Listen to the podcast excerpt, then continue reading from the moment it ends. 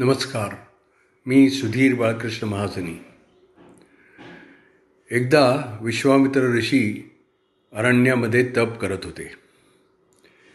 आणि त्यांची तपश्चर्या चालू असताना इंद्राला त्यांच्या तपाची भीती वाटायला लागली की ते इंद्रपदासाठी तर तप करत नाही आहेत ना? म्हणून त्यांनी आपल्या मेनका अप्सरेला त्यांचा तपोभंग करण्यासाठी पाठवलं. ती मेनका अप्सरा विश्वामित्रांच्या समोर येऊन हजर झाली. आणि थोड्या वेळाने ज्या वेळेला विश्वामित्र ध्यानातून बाहेर आले त्यावेळेला त्यांना समोर अतिशय सुंदर अशी ती अप्सरा दिसली. तिला पाहिल्यानंतर ते अतिशय मोहित झाले आणि आपलं तप वगैरे सर्व विसरले आणि ते तिच्याबरोबर राहू लागली. काही काळानंतर त्या दोघांना एक सुंदर कन्या झाली आणि ती मेनका विश्वामित्रांना ते म्हणाले की आपल्याला छान ही सुंदर कन्या झाली आहे. तेव्हा विश्वामित्रांनी तिच्याकडे सपशेल पाठ फिरवली आणि ते म्हणाले की मला काही प्रपंच करायचा नाही आहे माझं तप अर्धवट राहिलं आहे मी आता तपश्चरणाला जातो. असं म्हणून विश्वामित्रांनी मेनकेकडे आणि त्यांच्या कन्येकडे पाठ फिरवली आणि ते तपासाठी निघून गेले.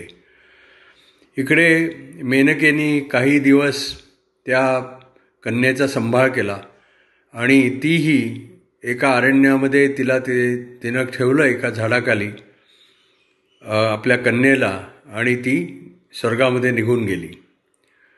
ह्या लहान बालिकेचं पालनपोषण पुढे शकुंत पक्ष्यांनी त्या अरण्यातल्या शकुंत पक्ष्यांनी केलं.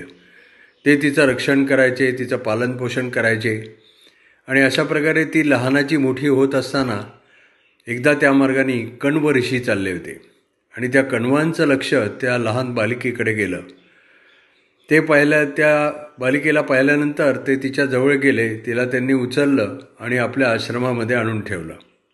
आणि मग तिथून पुढे तिचं पालनपोषण ते आपल्या कन्ये पोटच्या कन्येसाठी सारखं करू लागले. शकुंत पक्ष्यांनी तिचं पालनपोषण केलं म्हणून तिचं नाव त्यांनी शकुंतला असं ठेवलं. ही शकुंतला हळूहळू मोठी होऊ लागली. ती अतिशय सुंदर होती आणि ती हळूहळू यवनामध्ये आली. युवावस्थेला येऊन प्राप्त झाली. त्याच वेळेला त्या सुमारास इकडे हस्तिनापुरामध्ये दुष्यंत नावाचा राजा राज्य करत होता. हा कुरुवंशातला राजा होता.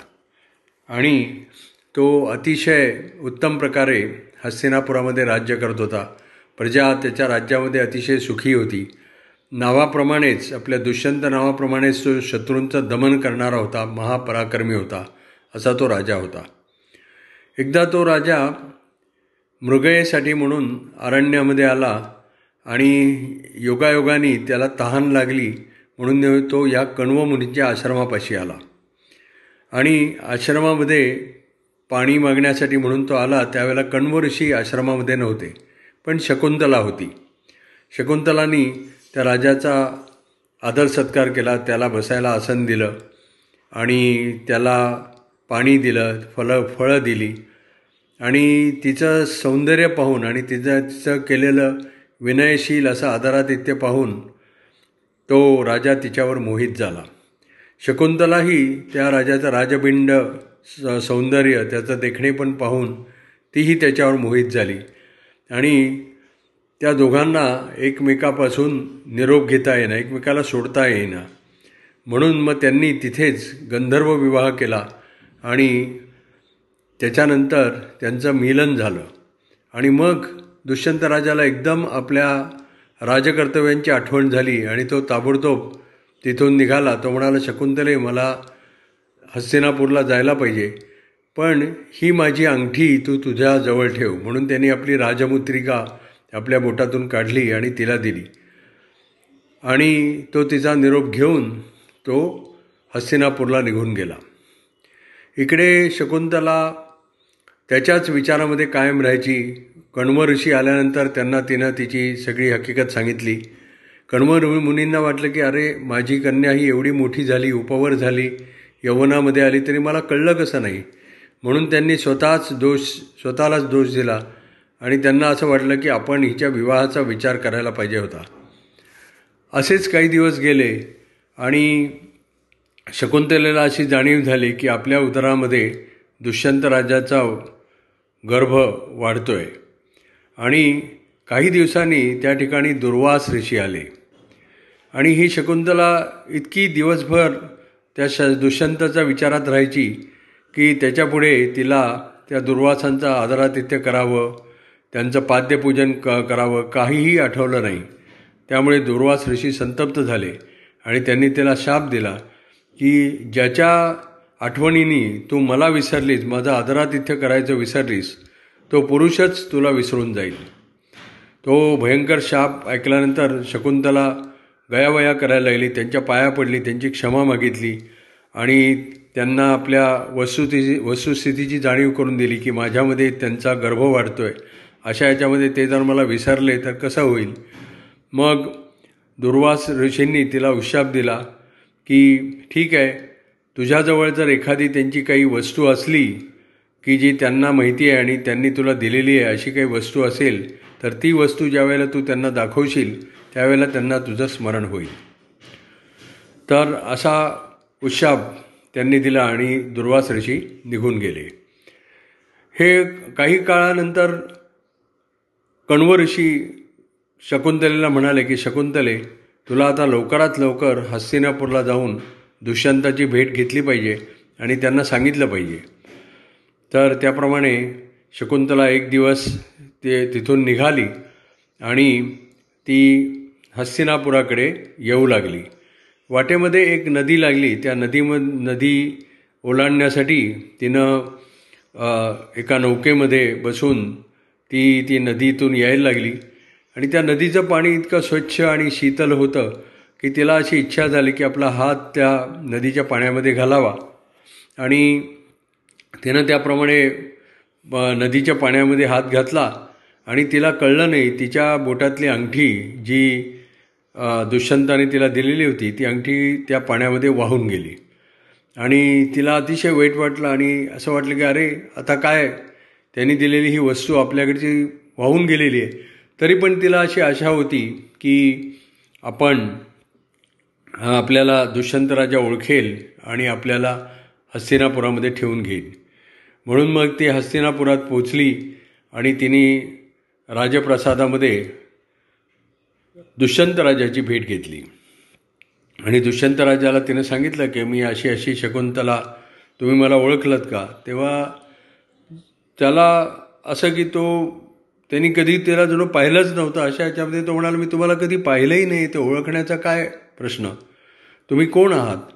तेव्हा तिनं सर्व आठवण करून दिली की तुम्ही असे असे आला होतात कण्व मुनींच्या आश्रमामध्ये तिथे आपली भेट झाली वगैरे सगळं त्यांना सांगितलं. पण त्यांना काही दुष्यंत राजाला काही ते आठवेना. ते म्हणाले की माफ कर मी काही तुला ओळखलं नाही आणि मी तुला या ठिकाणी ठेवून घेऊ शकत नाही. तू आपली परत जा. तर शकुंतलेला अतिशय वाईट वाटलं आणि ती तिथून निघाली आणि परत अरण्यामध्ये येऊन राहू लागली. त्यानंतर कालांत असेच काही दिवस गेले आणि एकदा असं झालं की त्या नदीच्या पाण्यामध्ये जी ती अंगठी पडली होती ती एका माशाने गळली आणि तो मासा एका कोळ्याला सापडला. आणि त्या कोळ्याने तो मासा ज्यावेळेला घरी नेऊन चिरायला घेतला त्यावेळेला त्याच्यामध्ये त्याला ती अंगठी सापडली आणि त्याच्यावरची राजमुद्रा पाहून त्याला असं वाटलं की अरे ही तर राजांची अंगठी आहे आपल्या दुष्यंत राजांची आठव अंगठी असावी. म्हणून त्यांनी राजदरबारामध्ये जाऊन दुष्यंतानं ती अंगठी परत केली. याच्या पुढची गोष्ट आपण नंतर सांगू.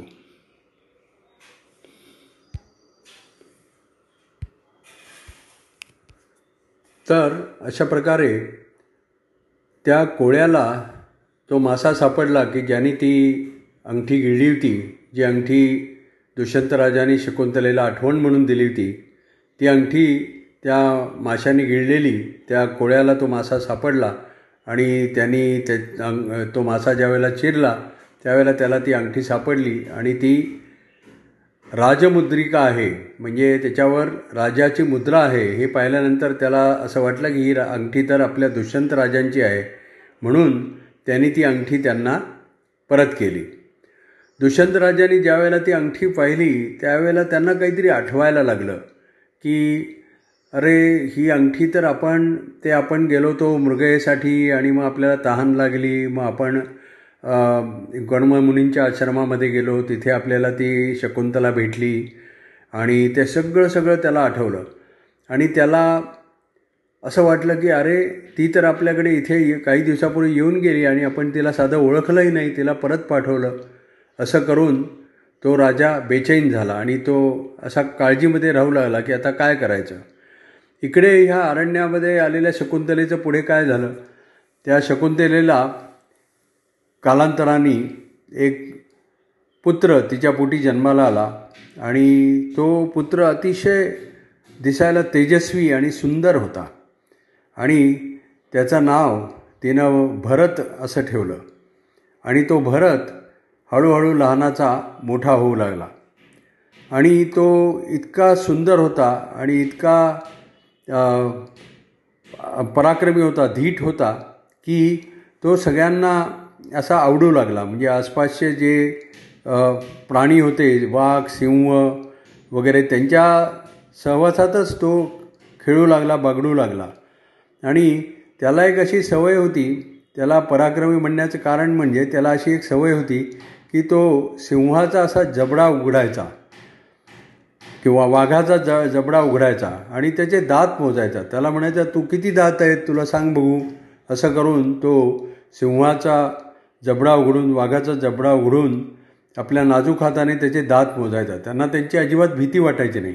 तो त्यांच्या अंगा खांद्यावर खेळायचा आणि त्यांना दमवून सोडायचा. म्हणून त्याचं नाव सर्व दमन असंही पडलं. आणि आश्रमातल्या ज्या इतर शकुंतलेच्या सख्या होत्या त्यांनाही त्या त्याचं फार प्रेम वाटायचं आणि त्यांना तो सारखा हवासा वाटायचा. तर असा हा भरत तिथे त्या आश्रमामध्ये मोठा होत होता. आणि इकडे दुष्यंताला चैन पडत नव्हतं. दुष्यंताला सारखी आठवण येत होती. म्हणून त्याने एक दिवस असं ठरवलं की आपण परत अरण्यामध्ये जायचं आणि तिचा शोध घ्यायचा. म्हणून त्याने आपला रथ सज्ज केला आणि तो अरण्यामध्ये शकुंतलेचा शोध घेऊ लागला. शोध घेता घेता एकदा त्या त्याने असं पाहिलं की एक असा लहान तीन चार वर्षाचा बालक आहे आणि तो बालक असा सिंहाच्या अंगावर खेळतो आहे आणि त्याने सिंहाचा जबडा उघडला आहे आणि त्याचे तो दात मोजतो आहे तर हे पाहिल्यानंतर त्याला आश्चर्य वाटलं की ह्या अरण्यामध्ये एवढा सुंदर बालक तेजस्वी बालक आणि तो असा इतका धीट आहे की या सिंहाचे दात मोजतो आहे म्हणून तो त्याच्याजवळ गेला. आणि त्याने त्याला पटकन उचलून घेतलं. आणि त्याला विचारलं बाळ तुझं नाव काय? तू कोण? तेव्हा तो बालक आपल्या बोबड्या स्वरामध्ये म्हणाला की मी मी माझं नाव भरत आहे आणि मी ते हस्तिनापूरचे दश दुष्यंत राजे आहेत त्यांचा मी पुत्र आहे. तर हे ऐकल्यानंतर त्याला दुष्यंत राजाला एकदम त्याच्या डोळ्यामध्ये पाणी आलं आणि त्याने त्याचे मुके घेतले. आणि त्याला घेऊन तो बघू लागला की कोण आहे अजून याची आई दिसते आहे का? कारण त्याला लक्षात आलं की आपण जिला विसरून गेलो होतो त्या शकुंतलेचाच हा पुत्र आहे हा आपला पुत्र आहे म्हणजे.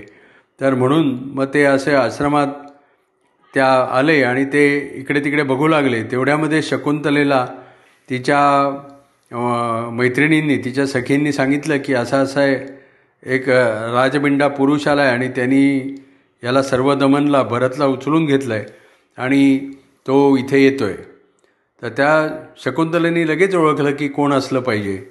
आणि म्हणून ती ज्यावेळेला आली त्यावेळेला दुष्यंत तिच्यासमोर आला.